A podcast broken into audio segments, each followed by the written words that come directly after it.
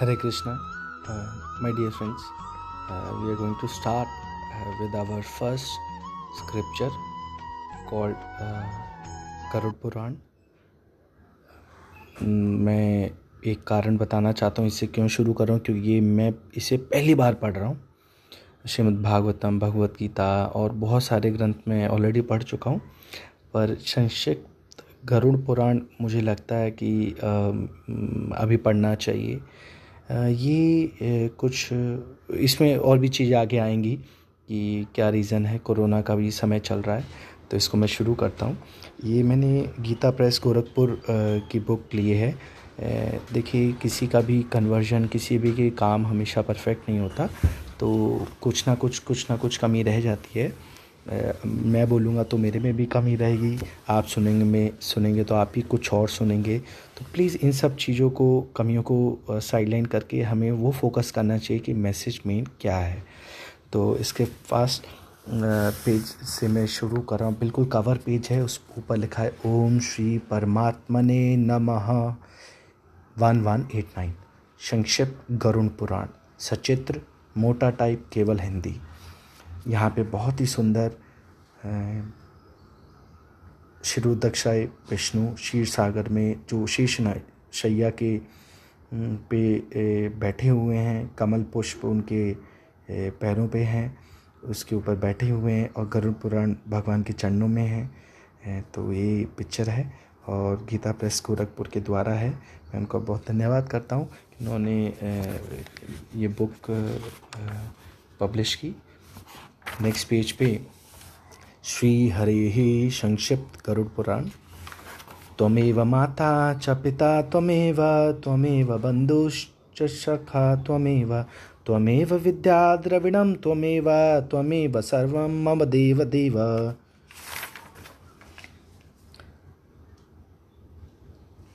मैं मैं थोड़ा हिंदी में अगर कोई नंबर लिखा होता है तो उसे पढ़ नहीं पाता हूँ तो उसके लिए क्षमा चाहूँगा।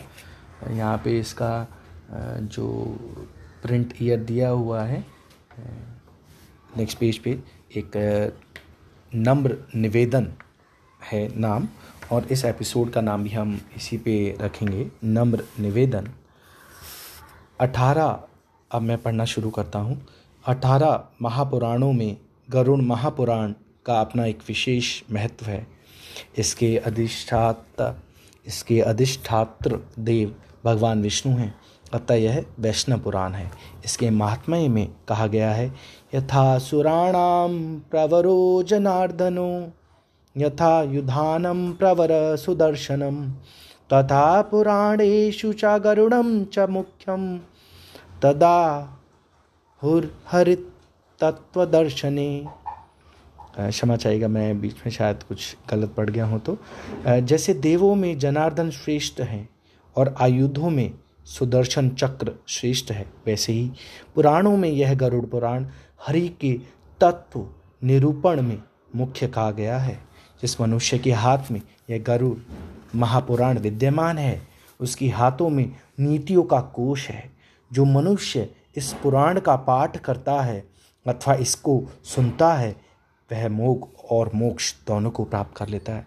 तो देखिए ये एक एक यानी कि, जो सनातन धर्म में जिसको बहिर्मुखी लोग हिंदू धर्म बोलते हैं जब भी हम किसी स्क्रिप्चर को पढ़ते हैं तो उसमें जो सुनने वाला है, सुनाने वाला है, उन दोनों को को बेनेडिक्शन दिया जाता है, वरदान दिया जाता है, और बत, और उनको ये एक इंट्रोडक्शन भी दिया जाता है कि ये है क्या, किसके बारे में है तो वही चीज़ हमने यहाँ पे देखी है। इस लाइन को मैं दोबारा पढ़ता हूँ। जो मनुष्य इस पुराण का पाठ करता है अथवा इसको सुनता है, वह भोग और मोक्ष दोनों को प्राप्त कर लेता है। अगला पैराग्राफ। यह पुराण मुख्य रूप से पूर्व खंड आचार खंड उत्तर, उत्तरखंड, ब्रैकेट में धर्मकांड, प्रेतकल्प और, ब्रैकेट क्लोज, और ब्रह्म कांड तीन खंडों में विभक्त है। तो दोबारा से पढ़ते हैं। पूर्व खंड उत्तरखंड और ब्रह्मकांड। पूर्व खंड को आचर, आचार कांड और उत्तरखंड को धर्म कांड, प्रेतकल्प भी कहते हैं। इसके पूर्व खंड में सृष्टि की उत्पत्ति, ध्रुव चरित्र, द्वादश आदित्यों की कथाएँ, सूर्य, चंद्रादि ग्रहों के मंत्र, उपासना विधि, भक्ति, ज्ञान, वैराग्य सदाचार की महिमा, यज्ञ, दान, तप, तीर्थ सेवन तथा सत कर्मानुष्ठान से अनेक लौकिक और पारलौकिक फलों का वर्णन किया गया है। इसके अतिरिक्त इसमें व्याकरण, छंद, स्वर, ज्योतिष, आयुर्वेद, रत्नसार, नीतिसार आदि विविध उपयोगी विषयों का यथास्थान समावेश किया गया है। इसके उत्तराखंड में धर्मकांड प्रेत कल्प का विवेचन विशेष महत्वपूर्ण है। इसमें मरणासन व्यक्ति के कल्याण के लिए विविध दानों का निरूपण किया गया है। मृत्यु के बाद औधर विदेहिक इस ये थोड़ा सा कॉम्प्लिकेटेड वर्ड लिखा हुआ है। मैं कोशिश करता हूँ सही से पढ़ने का। मृत्यु के बाद और और्ध्व दैहिक संसार, पिंडदान शाद सपिंडीकरण, कर्म विपाक तथा पापों की प्रायश्चित की निदान, विधान आदि का विस्तृत वर्णन किया गया है। इसके अतिरिक्त इसमें पुरुषार्थ, चतुष्टय, यानी धर्म, अर्थ, काम और मोक्ष के साधनों के साथ आत्मज्ञान का सुंदर प्रतिपादन है। इस पुराण के स्वाध्याय से मनुष्य को शास्त्र मर्यादा के अनुसार जीवन यापन की शिक्षा मिलती है। इसके अतिरिक्त पुत्र, पौत्रादि, पारिवारिक जनों की परमार्थिक आवश्यकता और उनके कर्तव्य बोध का भी इसमें विस्तृत ज्ञान कराया गया है। विभिन्न दृष्टियों से यह पुराण जिज्ञासुओं के लिए अत्यधिक उपदेय, ज्ञानवर्धक तथा वास्तविक अबुदेय और आत्मकल्याण का निर्देशक है। जन सामान्य में एक भ्रांत धारणा है कि गरुण महापुराण मृत्यु के उपरांत केवल मृत जीव के कल्याण के लिए सुना जाता है, जो सर्वथा गलत है। यह पुराण अन्य पुराणों की भांति नित्य पठन पाठन और मनन का विषय है। इसका स्वाध्याय अनंत पुण्यों की प्राप्ति के साथ भक्ति, ज्ञान की वृद्धि में अनुपम सहायक है। ये पैराग्राफ जो तीसरा है, उसका अंत है यहाँ पे। मैं कुछ देखिए, सिर्फ़ रीडिंग रीडिंग नहीं है। यहाँ पे जो मेरा योगदान है, जो मैं समझ पा रहा हूँ, वो भी मैं उसमें पॉडकास्ट में डालने की कोशिश कर रहा हूँ। तो वो यहाँ पे हम समझ रहे हैं कि एक जो समाज में भ्रांति है, यानी गलत फहमी है, उसका यहाँ पे वर्णन दिया गया है कि गरुड़ पुराण को तो देखिए जी, जैसे लोग, आपने सुना होगा, लोग क्या बोलते हैं, गरुड़ पुराण को तो भाई घर में रखना ही नहीं चाहिए। कोई मृत्यु हो जाए, तब ज़रूर चाहो सुनने के लिए। और वो भी किसके लिए? जो मर गया है उसके लिए। ये भ्रांति है। सबसे पहले, जो पैराग्राफ पहले फ़र्स्ट में बताया गया कि ये सुनने और बोलने दोनों के लिए है। क्योंकि दोनों को एक पुण्यकारी एक एक कर्म में, यानी कि एक कर्म नहीं बोलेंगे इसको, एक एक एक पुण्य कर्म में हम संलिप्त हैं, यानी कि भगवान भगवान का पाठ कर रहे हैं, भक्ति में मग्न हो रहे हैं तो उसका श्रेय किसको जा रहा है? जो व्यक्ति मर गया है, तेरहवीं में पढ़ रहे हैं या तेरहवीं के दौरान पढ़ रहे हैं, चौथे में पढ़ रहे हैं, उसके दौरान पढ़ रहे हैं तो जो ये पुण्य कृति हो रही है, जो ये भक्ति हो रही है, उसका फल उस व्यक्ति को जाएगा, क्योंकि अगर वो नहीं एक्सपायर किया गया था तो ये कारण भी नहीं होता, लोगों का इकट्ठा करने का, सुनने का, सुनाने का भी।